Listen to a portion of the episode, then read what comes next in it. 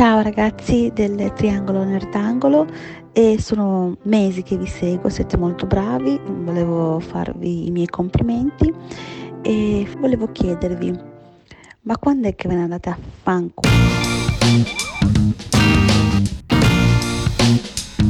E benvenuti allo speciale del Triangolo Nerdangolo, la nostra festa di compleanno. Ciao Ale. Auguri! Ciao Lorenzo. Auguri a noi. Auguri a noi veramente un anno di sudore, editing, registrazioni notturne, fatiche, litigate intestinali, però la prima candelina l'abbiamo spenta, quindi auguri a noi. Sì, ma i regali? I regali non sono ancora arrivati. Ma com'è sta cosa? Ma di solito non arrivano prima, del, prima, della torta. Cioè, qua abbiamo già spento la candelina, niente regali. Vabbè, arriveranno, arriveranno. Dovremmo dare un indirizzo anche agli ascoltatori se vogliono mandarci dei regali. qualche, qualche insulto postale. sai quei cosi coi pop-up dove, dove apri la, la, la, cartolina e viene fuori il dito medio, sai? Alla Harry Potter, come si chiama la sgridolettera, quella lì che gli urlava contro? La strillettera.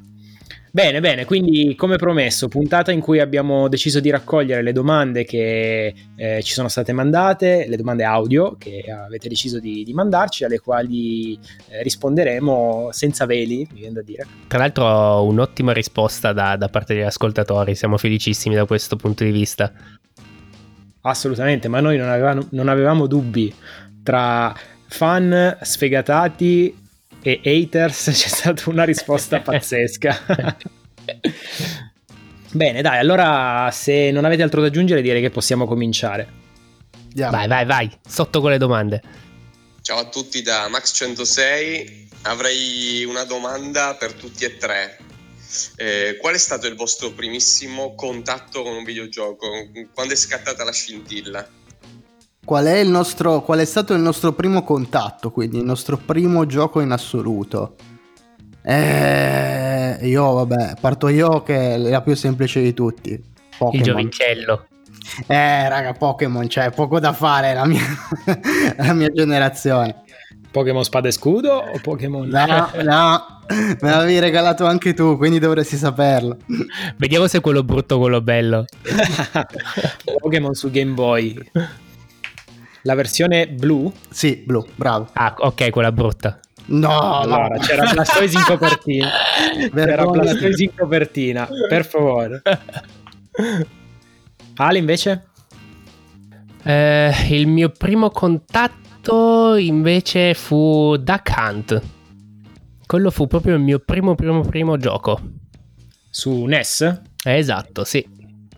Bello da Kant. Se lo usi adesso sì, sì. con il Plasma poi funziona veramente da Dio. È per quello che ci vuole sempre un tubo catodico in ogni casa. Esatto. Io invece, scavando con la memoria, arrivo all'Atari eh, 2006, se non sbaglio, con primi giochi, due giochi in particolare. Uno era Formula 1 e l'altro era Joust, un gioco cui si, in cui si cavalcavano gli struzzi è stato amore e da quel momento è stata una discesa senza freni nel mondo dei videogame. nel mondo degli struzzi. Quindi fammi capire, il, il, tuo mondo dei videogiochi è nato con un genere che adesso detesti? Eh, sì, però per onor di cronaca devo dire che il gioco sulla Formula 1 è sempre passato in secondo piano perché il gioco degli struzzi spaccava tantissimo. Ma il gioco della Formula 1 mi eh. rifiuto di pensare che l'abbia comprato tu.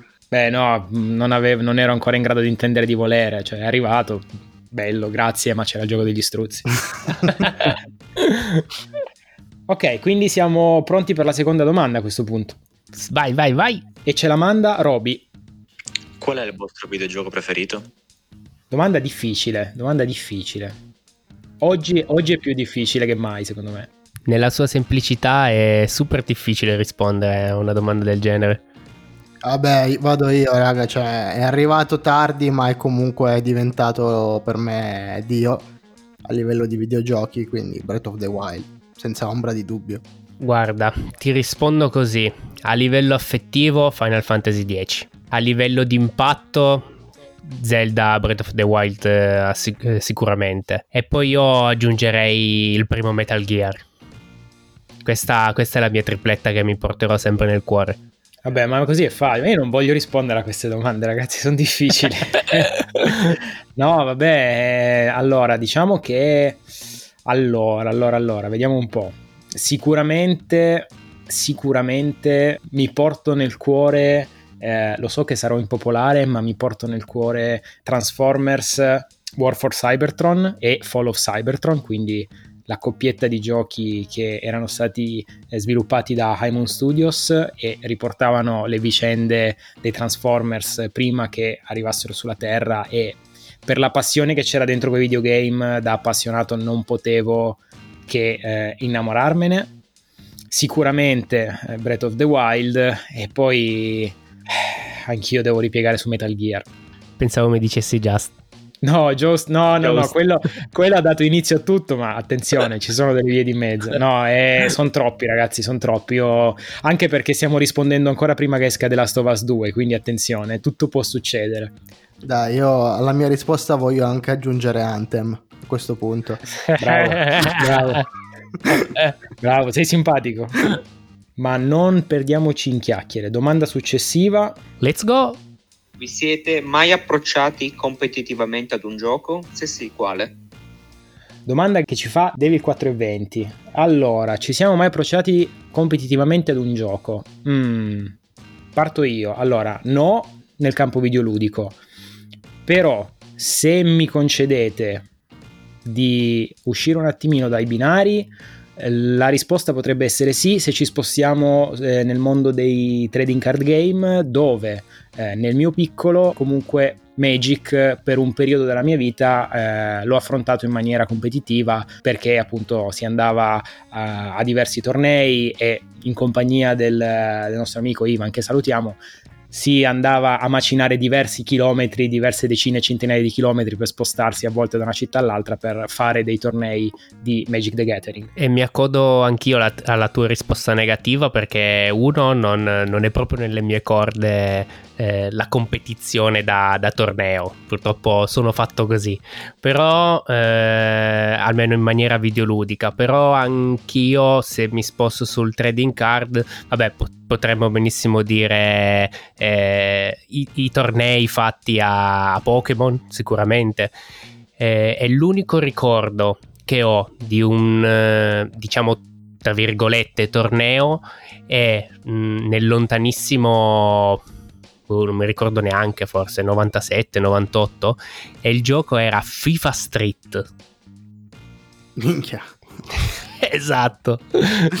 Esatto, esatto, esatto. Tra l'altro non, non, andò neanche così tanto male. Arrivai a superare il girone, poi vabbè incontrò, incontrai eh, gli smanettoni di, dei vari FIFA che mi fecero a pezzi, quindi da bambino triste e sconsolato tornai a casa. Allora, io invece um, sono stato competitivo anch'io su un gioco di carte, uh, però un videogioco in realtà, che è Hearthstone. Uh, sono stato leggermente competitivo, nel senso che ho fatto un paio di volte leggenda, che è il grado più alto, ovvero quello uh, nel quale cominci ad affrontare ger- gente di un certo di- livello e cominci ad acquisire anche punti che ti porteranno a fare tornei di, ri- di rilievo, diciamo e mm, diciamo che la mia esperienza competitiva finisce lì. Con altri giochi ci ho provato, ma non ho mai avuto lo sprono ad andare avanti. Invece con Hearthstone sono andato anche a giochi appunto di tornei organizzati, uh, sono andato anche in stream, comunque qualcosa, qualcosa di più ho fatto. Mi sono anche divertito, devo dire, ma ci sono andato solo esclusivamente perché è uno dei pochi giochi competitivi che permette di essere competitivi da soli. Per me il gioco individuale rimane sempre il top. Ci manca quella, una ex velina, Costanza. Ah. mamma mia, mamma mia. Però scusa Ale, tu non avevi anche affrontato un periodo della tua vita in cui giocavi fortemente a Battlecamp? Sì, è vero, ma non lo metto tra i, tra i competitivi perché era un gioco per sciopponi, quindi non lo metto per competitivi, cioè nel senso di chi più spendeva vinceva.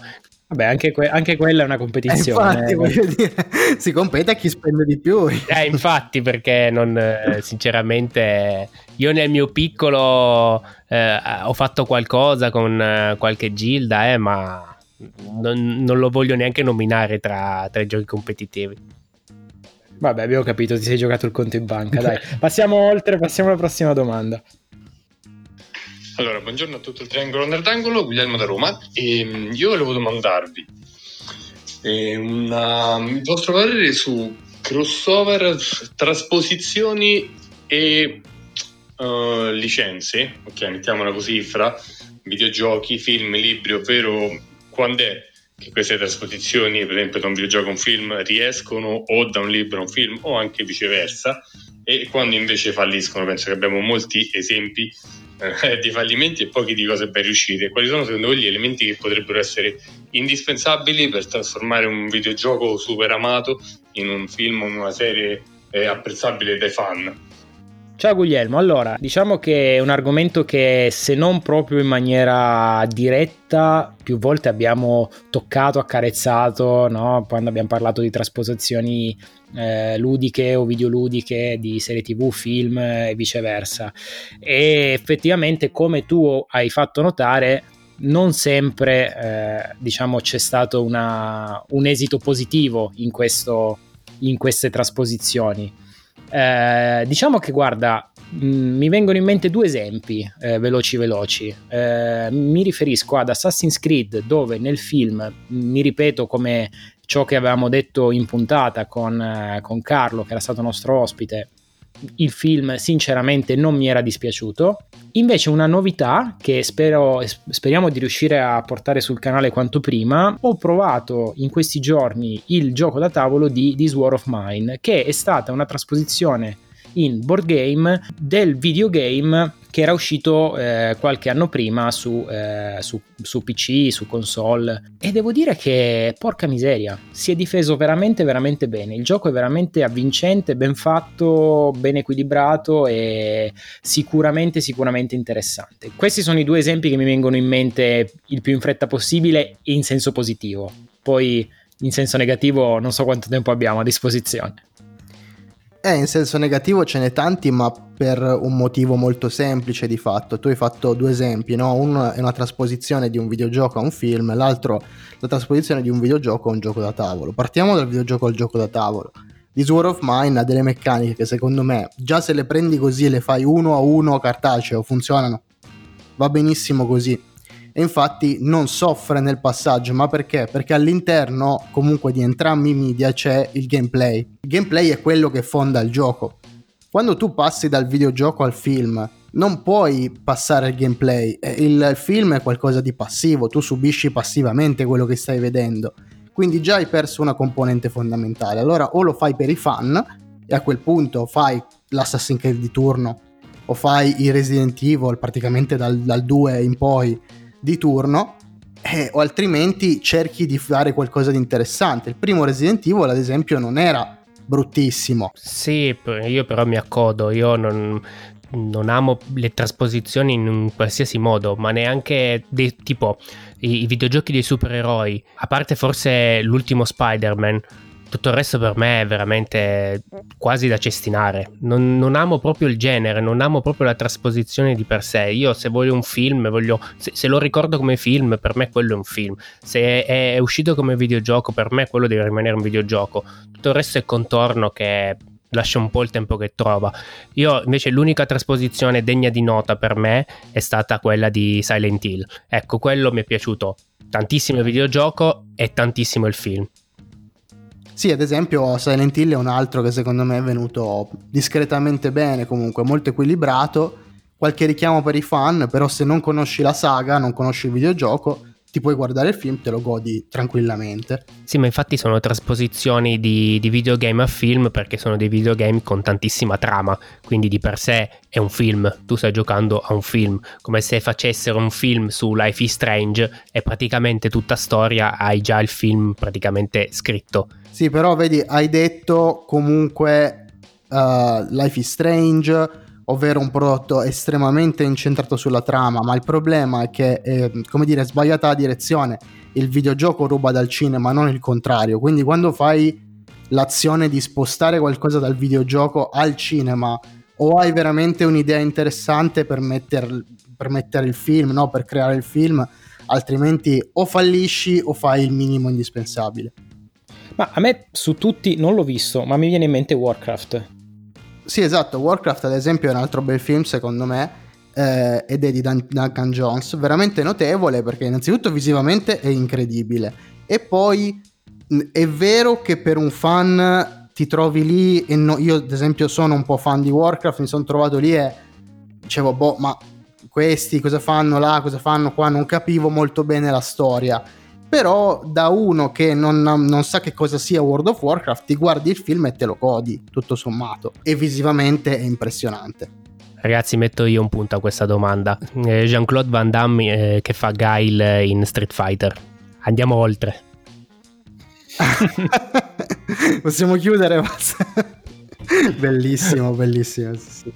Andiamo oltre. Abbiamo ancora una, un'altra domanda, sempre di Guglielmo. Volevo sapere se qualcuno di voi è appassionato di videogiochi strategici e se conoscete il meraviglioso mondo di Europa Universalis, cosa ne pensate? E, insomma, anche per capire cosa possiamo aspettarci da questo genere in futuro. E, e domanda molto collegata: se è il destino di tutti i giochi che escano DLC all'infinito o ci si può aspettare un capitolo successivo. Questo vale anche per molte altre saghe. Hmm. Domanda articolatissima. Infatti, Vai, allora, mh, mm, diciamo, precisiamo che Europa Universalis è, è, un videogioco strategico, quasi un po' alla risico, ecco, super giù. Eh, per quanto riguarda il suo collegamento ai DLC, eh, credo faccia riferimento appunto mh, mm, all'ultimo capitolo, il quarto capitolo, che uscì nel 2013 eh, e che fu costellato da DLC fino ai giorni odierni. Quindi lui giustamente si fa il punto di domanda perché continuare a fare DLC e non far uscire un capitolo successivo? E io qua mi collego. Allora, per quanto riguarda gli strategici, Mm, sì, li adoro, li adoro quasi tutti, da Age of Empires a Civilization, Tropico, qualsiasi cosa che si può costruire e andare a fare con eh, le, le tue orde, distruggere gli altri villaggi, per me è un gioco ben riuscito mh, mm, giocavo un gioco molto simile a Europa Universalis che si chiama Supremacy eh, 1914 che però è, è, un browser game. E, e la cosa particolare e carina che magari non può piacere a tutti è il fatto che i, gli spostamenti erano reali. Una marcia poteva durare anche giorni quindi tu mandavi le tue truppe e poi ti scollegavi e ogni tanto andavi a vedere a che punto erano queste truppe. Mamma mia ragazzi. Esatto una partita poteva durare anche mesi. Per quanto riguarda i DLC, sì, secondo me è arrivato a un certo punto, bisogna dare un taglio per uscire il titolo successivo. DLC poi va a finire che sì, dai un po' di respiro al gioco, però è lì che annaspa. Se non viene qualcuno a salvarlo, affoga. Però se posso dire, è anche un genere di gioco no? che ha una nicchia molto particolare. Potremmo paragonarlo, per fare un parallelo, al picchiaduro, con una differenza fondamentale. Il picchiaduro negli anni sta andando a morire malamente e infatti è stato costellato anche quello di uh, eh, DLC e robe parecchio criminose tante volte. Dall'altra parte invece lo strategico comunque è rimasto abbastanza saldo negli anni con la sua nicchia di appassionati e d'altra parte non vedo il senso di portare avanti, di fare, non lo so, Civilization, di fare 82 Civilization quando puoi creare un capitolo e espanderlo, tanto la struttura più o meno rimane quella, non è un genere così uh, fluido come possiamo dire per come potrebbe essere un hack and slash, no? un RPG che stanno avendo comunque delle rinascite negli ultimi anni. È un genere che ha dei suoi cardini e che appunto si, si porta avanti nel tempo. Non a caso molti giochi, anche capitoli precedenti di una saga che magari è al quarto capitolo, diventano iconici, no? E c'è gente che ancora oggi gioca Age of Empires 2, perché comunque rimane uno dei migliori. O StarCraft. Eh, o StarCraft, bellissimo. E proprio su StarCraft infatti mi aggancio io, dove diciamo come strategici è stato forse l'ultimo che ho giocato veramente con passione, fino a, a vedere poi un video di un player coreano, lì ho detto va bene basta, ho detto non ci giocherò mai più perché effettivamente vedi delle robe pazzesche. Però ad esempio StarCraft è un gioco che io ho amato molto andando un po' indietro nel tempo, ho amato e giocato tantissimo i vari Command and Conquer nelle varie versioni, quando ancora si chiamavano Red, Red Alert, fino poi alle sue evoluzioni. Mm, poi nel tempo un po' li ho abbandonati perché poi sono giochi che prevalentemente so- hanno trovato loro, il loro habitat su PC. Io non avendo poi avuto un PC eh, che mi consentisse di giocare a questi giochi eh, ho dovuto abbandonare il genere. Per quanto riguarda invece secondo me il concetto dei DLC e delle espansioni, è un po' quello che dicevamo noi qualche puntata fa sui FIFA, eh, il rischio qual è? È che secondo me andando avanti con i DLC eh, tu se hai già un'utenza fidelizzata sei sicuro che te la tieni a casa, ma forse potresti non avere mordente per una nuova utenza. Ecco, forse l'uscita del capitolo 2, 3, 4 come gioco standalone serve proprio a eh, accaparrarsi eh, nuovi utenti in un certo senso. È un po' una spaccatura che sicuramente sarebbe molto interessante da, da analizzare. Next question. Ciao ragazzi, sono Matteo. Eh, volevo chiedervi se secondo voi la tecnologia della realtà virtuale abbinata appunto al mondo videoludico potrebbe essere un qualcosa che avrà uno sviluppo in futuro, perché io nutro delle perplessità, soprattutto per quanto riguarda il parco titoli e la fruibilità appunto di questa tecnologia nel lungo tempo. Grazie.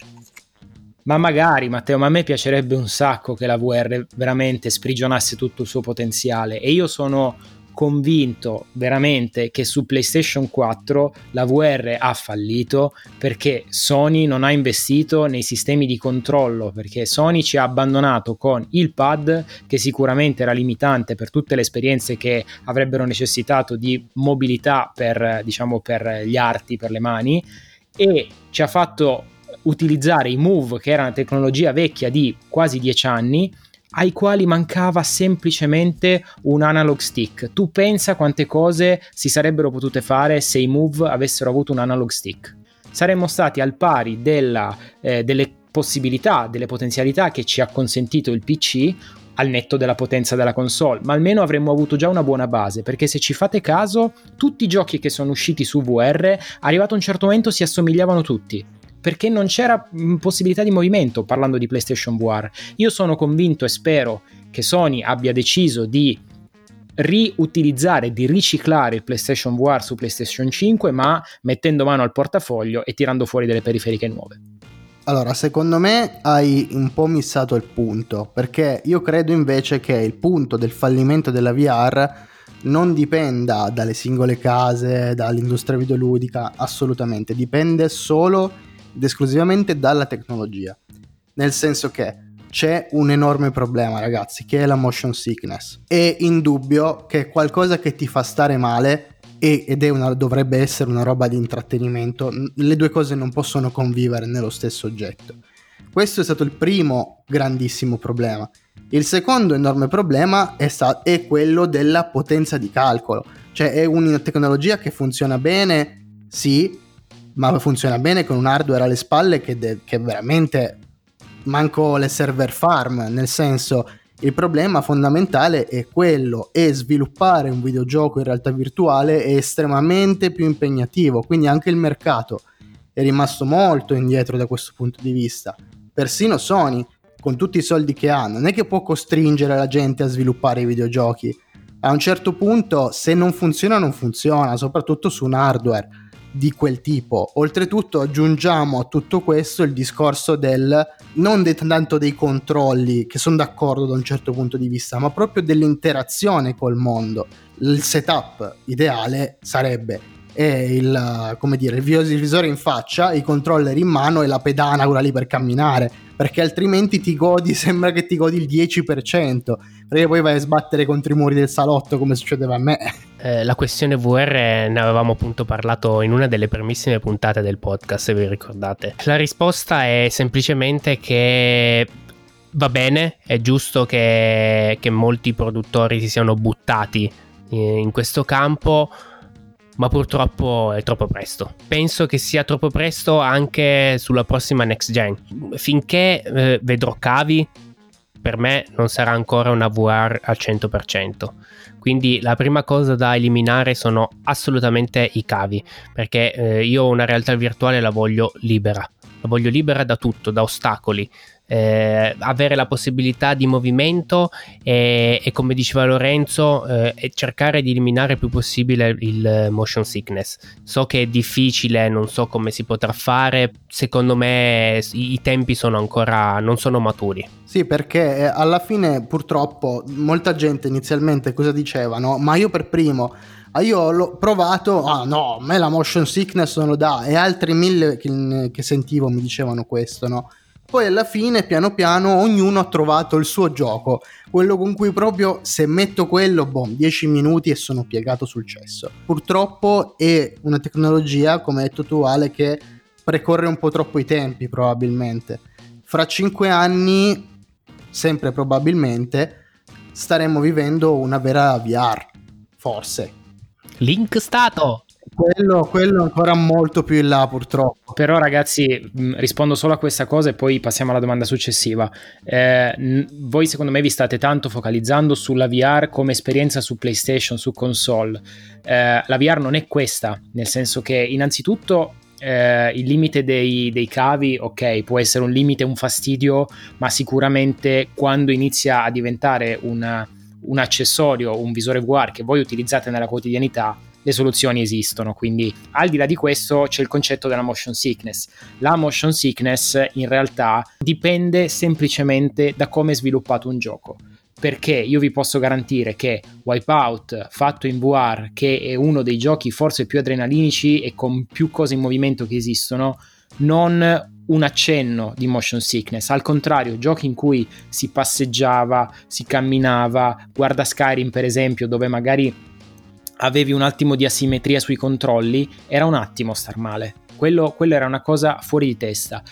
Purtroppo è vero che l'hardware della console è un qualcosa che tronca le gambe, ma sia lato console sia lato controlli in questo senso. Ma se pensiamo a una VR su PC, cioè secondo me i 5 anni che dice Lorenzo non saranno 5 anni, saranno molti meno se effettivamente eh, Sony metterà le mani al portafogli per garantire un hardware prestante, se metterà le mani al portafogli per garantire dei sistemi di controllo validi e adeguati, mm, ma proprio perché c'è bisogno di questo, perché guarda adesso al Fly Felix, l'ultimo che è uscito, è uno dei titoli più idolatrati del momento, perché sembra che sia una roba fuori di testa e gira su PC. Quindi sicuramente è vero che l'hardware è un limite, ma non è un, un, qualcosa che può troncare questo tipo di salto, perché tanto è il futuro. Però se, riman- se si continua a rimanere a guardare, sarà un futuro che sarà sempre precluso a chi ovviamente ha il PC da 5.000 euro o cose di questo tipo qua. Però scusami, eh, posso dire una cosa, hai citato Half-Life Felix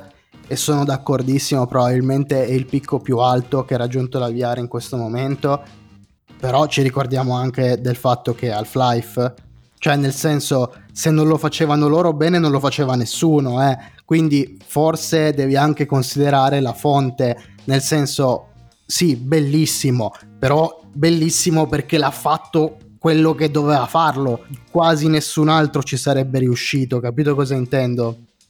Sì, ma non importa, comunque ti ha dimostrato che è una cosa che si può fare. È solo una questione di, di volontà, risorse che tu vuoi dedicare a, a quel progetto lì.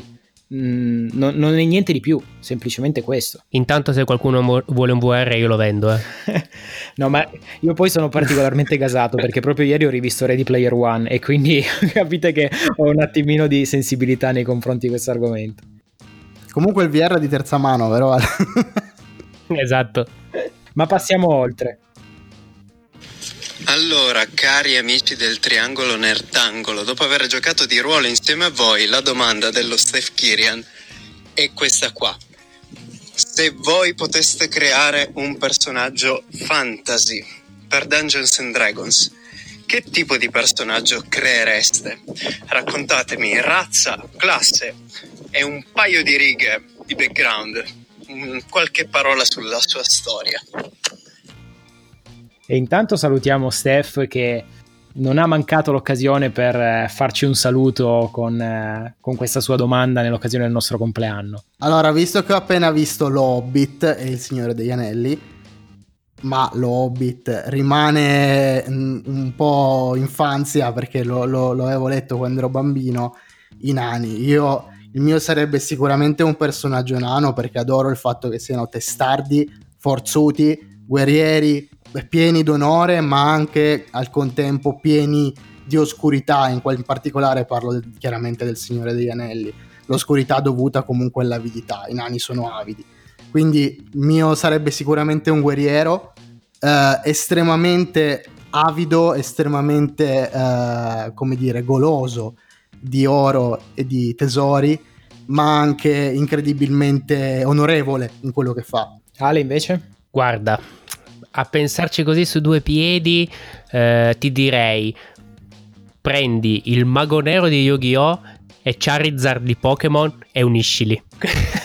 Come razza lo vorrei tipo un lizard eh, tutto squamoso così, però deve essere un mago, quindi che ha tutti i poteri del fuoco e padroneggia tutti gli incantesimi di fuoco possibili e immaginabili. Ciccio, in Dungeons and Dragons ci sono i draconidi, che sono esattamente quello che hai appena detto. Perfetto, allora voglio un draconide. Steph, prossima volta Draconid. Beh, allora a questo punto tocca a me. Io vorrei una persona normale, senza squame, senza, senza problemi code, senza problemi. Esatto, problemi di altezza. No, io invece di partire dalla razza voglio partire al contrario, perché eh, io sono sempre affa- stato affascinato anche nei videogames eh, tipo Lineage, eccetera, dai personaggi che eh, potevano utilizzare la doppia spada la doppia spada, quindi di conseguenza la, l'armatura di tipo heavy, quindi l'armatura da cavaliere. E quindi sì, sarei più su questo tipo di, eh, di personaggio in grado di eh, poter mh, maneggiare due spade contemporaneamente, quindi un abile spadaccino, indubbiamente magari un cavaliere non sicuramente dalla, dall'animo nero, ma eh, dal lato buono, diciamo dal lato della luce e devo decidere se eh, di razza umana o eventualmente di razza elfica. Probabilmente di razza elfica, giusto perché mediamente sono più fighi, quindi perché no? Kirito Kun. una sorta di paladino. Sì, una sorta di paladino. Quindi speriamo di aver passato l'esame, Steph, e grazie per la domanda. Ma no, questo gli serviva appunto per preparare la prossima one shot insieme. Ah, ok, ok. Prossima domanda. Domanda di Giancarlo. Ragazzi, vi seguo da moltissimo tempo. Volevo farvi una domanda. Qual è il gioco dove avete speso più ore per finirlo completamente al 100%? Allora, diciamo che platinare un gioco eh, non è molto nelle mie corde perché non sopporto le quest secondarie dei, dei vari giochi però sicuramente il gioco a cui ho dedicato più tempo, eh, oltre Destiny, come detto nella scorsa puntata, eh, i giochi di Rockstar.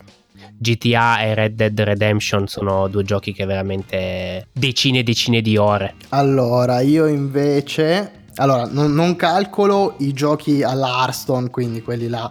Avendo giocato competitivo, chiaramente ci ho speso parecchie ore. Però come gioco, diciamo, single player a sé, The Binding of Isaac. Ho 390 ore circa su The Binding of Isaac. Quindi... E quante crisi epilettiche dopo? Mamma mia, solo che è un gioco veramente infinito quello, quindi dire cerco di completarlo è anche impossibile. Io purtroppo non so rispondere, nel senso che Te lo dico io, è Anthem. può essere, può essere. Però non so se conti le ore, non so se conti le ore spese a piangere sul latte versato oppure no. Comunque a livello di eh, platinatura, platinamento, non lo so, qualcuno venga in mio soccorso. No, neanch'io sono uno avvezzo al, al 100% di score eh, di trofei guadagnati, ma non so rispondere perché effettivamente non so se, come abbiamo detto la scorsa puntata, è Destiny 1 il, il gioco su cui ho speso più ore o Gears of War 3 nella sua versione multiplayer ovviamente nella, nel PvP. E sai che Gears of War 3 anch'io lo metto lì? Eh, anche perché eri con me quindi eh, infatti quindi lo, lo metto lì col beneficio del dubbio. Passiamo alla prossima domanda. La prossima domanda invece arriva da un altro ospite che è venuto a trovarci durante il corso dell'anno nel nostro podcast Ciao a tutti ragazzi, ehm, io sono Matteo e ci siamo sentiti qui sul podcast di Triangolo Nerdangolo quando si è parlato di cosplay e la mia domanda, che era poi un po' fuoriuscita anche nel nostro podcast, è questa. Qual è il vostro Final Fantasy preferito e perché proprio il 15? Ciao a tutti ragazzi. Domanda provocatoria, ovviamente, sì, sì, sì, assolutamente, ma noi non raccoglieremo perché ci siamo già cascati in puntata e sono venute fuori spade e quant'altro. Eh, Ale, ovviamente a te l'onore di, di rispondere a questa domanda per primo. Ma io ribadisco, come ho già detto in altre mille puntate, per me il mio fi- Final Fantasy preferito rimane e rimarrà sempre il 10 e non credo usciranno altri Final Fantasy che potranno farmi innamorare così nulla togliendo al 15, che ripeto è un bellissimo capitolo, mi è piaciuto tantissimo, ma non ha lo spirito di un Final Fantasy e non per i combattimenti a turni. Final Fantasy 13. Eh vabbè, che ti devo dire? Se vuoi mettere di nuovo un intro e farci male, facciamoci male. No, scherzo, stavo scherzando. No, beh, in realtà io quello che ho giocato fino alla fine, l'unico effettivamente è il 15 quindi dovrei dire il 15. Eh, il 9 l'ho iniziato, sono andato molto molto molto avanti, ma non l'ho mai concluso, però sicuramente sarebbe il 9, sì. Capolavoro. Sì, sì, sì. Per, per, per quello che comunque ho vissuto mi ricordo tante belle cose. Io mi accodo ad Ale col 10, facile facile proprio. Sì, sì, che poi diciamo eh, dal 7, il, il, diciamo i più belli rimangono comunque quelli, 6, 7, 8, 9 e 10. La prossima domanda arriva da un'ascoltatrice questa volta e ce la manda Masdi.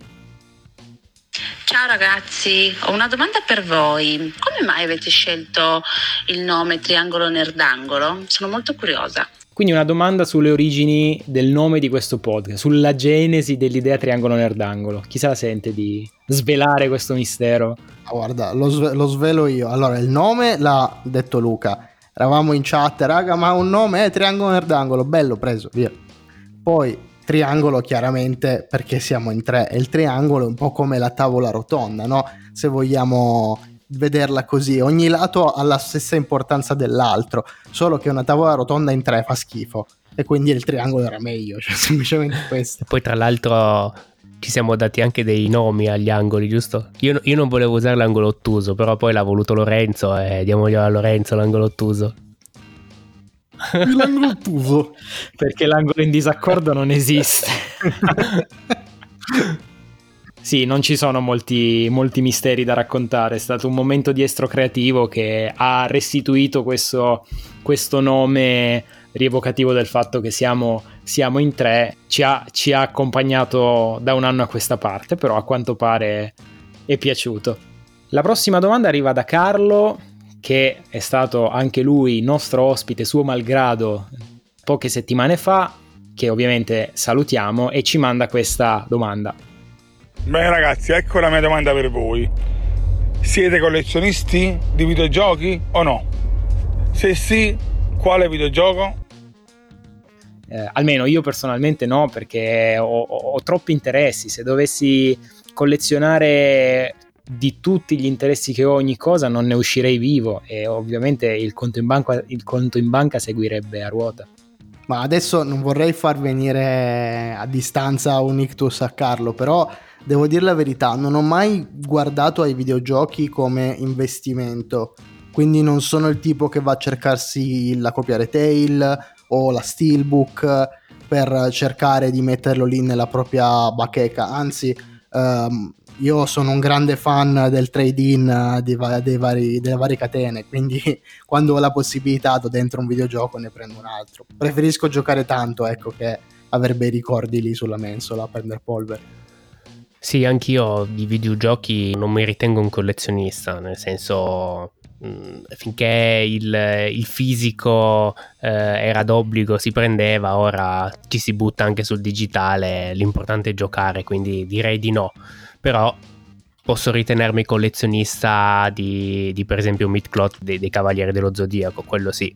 Infatti sto seguendo tutta quanta la scia di, del, di uscite della serie X che, che ancora devo completare. Sì, dovremmo, dovremmo ridiscutere sulla, sulla, base della domanda di Carlo, dovremmo ridiscutere e dare delle, dei margini alla parola collezionismo, perché se no andiamo fuori scala in un attimo e vabbè, eh, non, c'è, non, c'è, proprio partita.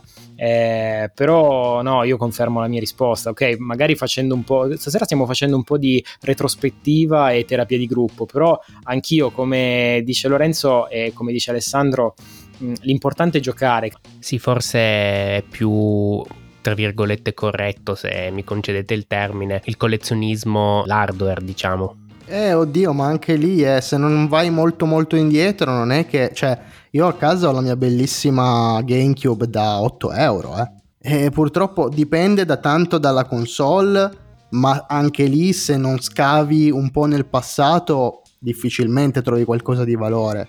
No, ma non parlo proprio di valore, parlo proprio di, di livello collezionistico. Poi alla fine, mh, diciamo, una collezione, anche se non è un valore, se sei riuscito a radunare tutti i pezzi, la considero una collezione. Quindi, diciamo, aver radunato le console da, che ne so, gli anni 80 a oggi, io lo ritengo comunque un collezionista.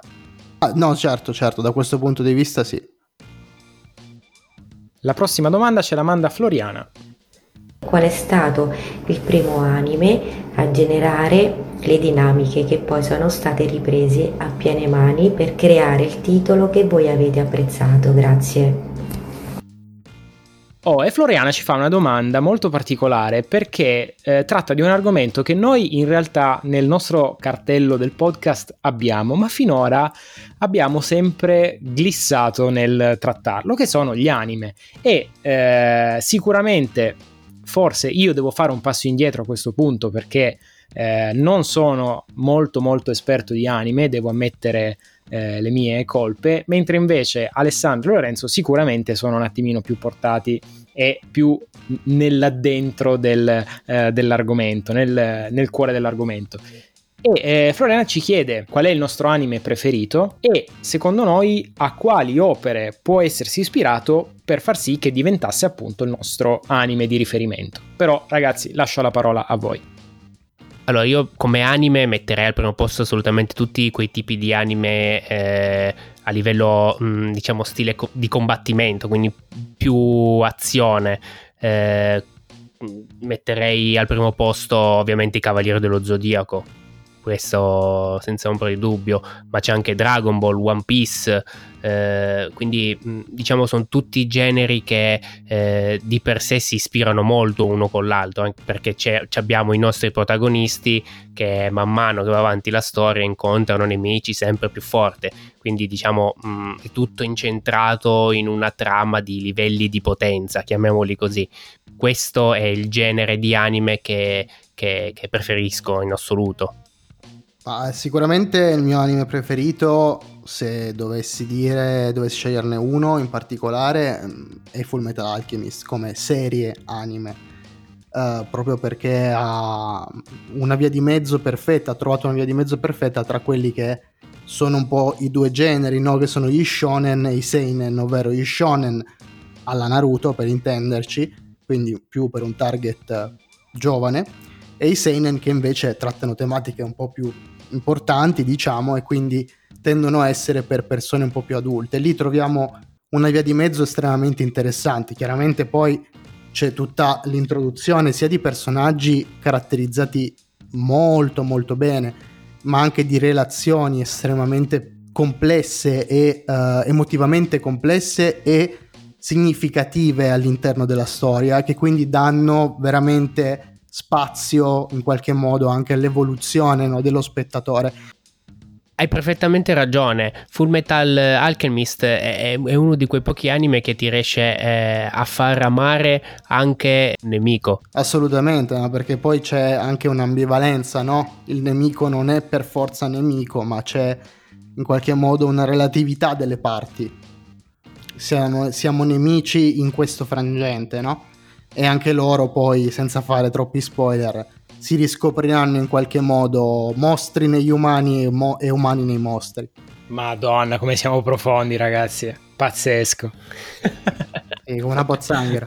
Io, come, come, ho detto, non, non, intervengo, nel senso che eh, sulla, diciamo, sulla disamina di Lorenzo tra la divisione Seinen e Shonen, io nonostante io sia cresciuto a pane Dragon Ball, non amo gli shonen, non, non, riesco proprio più a guardarli o a leggerli, mentre invece sui seinen forse qualcosina ancora riesco a, a, a digerire. Però considerazioni estremamente personali. Dai, l'unico giovane del gruppo sono rimasto io.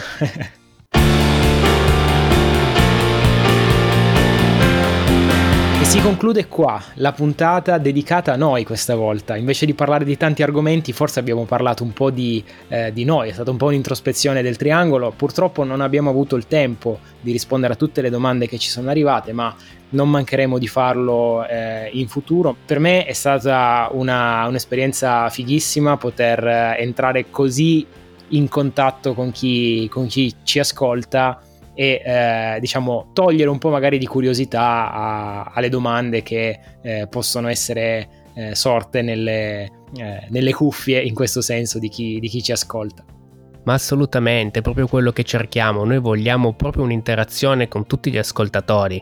Quindi, se avete domande, opinioni, volete sentire qualche tipo di argomentazione portato in, eh, nel podcast, mandate le vostre impressioni, i vostri vocali, le vostre email, contattateci in privato sui vari social e colgo l'occasione appunto per eh, inaugurare questo gruppo Telegram che abbiamo aperto da poco, eh, l'angolo del triangolo, che è proprio dedicato a voi, a tutti gli ascoltatori. Ma guarda, riprendendo il tema filosofico abbiamo, con cui abbiamo chiuso prima, riprendo quello che hai detto tu Luca, no? del fatto che questa puntata abbiamo parlato un po' più di noi, ma nella realtà dei fatti il podcast stesso è una scusa per parlare di noi, come ogni buon content creator, il contenuto è di fatto la scusa per parlare del, del creatore in qualche modo.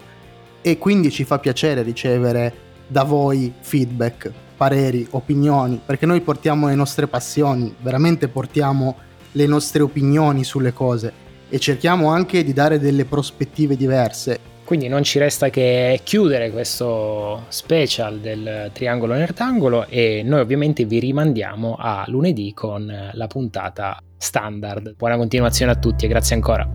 Ciao ciao, vado a finire la torta. Buon weekend a tutti quanti ragazzi.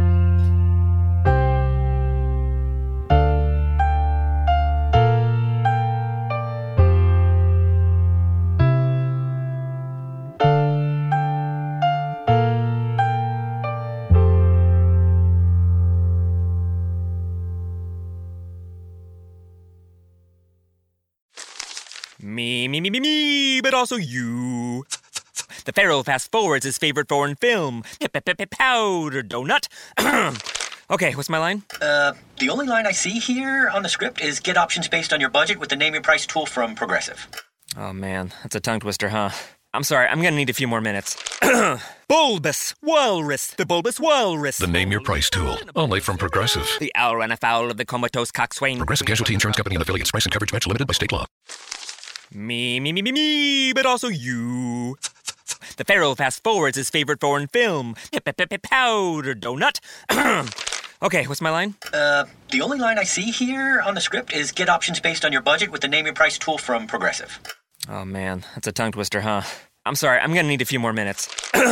bulbous Walrus, the Bulbous Walrus. The name your price tool, only from Progressive. The owl ran afoul of the comatose coxswain. Progressive Casualty Insurance Company and affiliates. Price and coverage match limited by state law.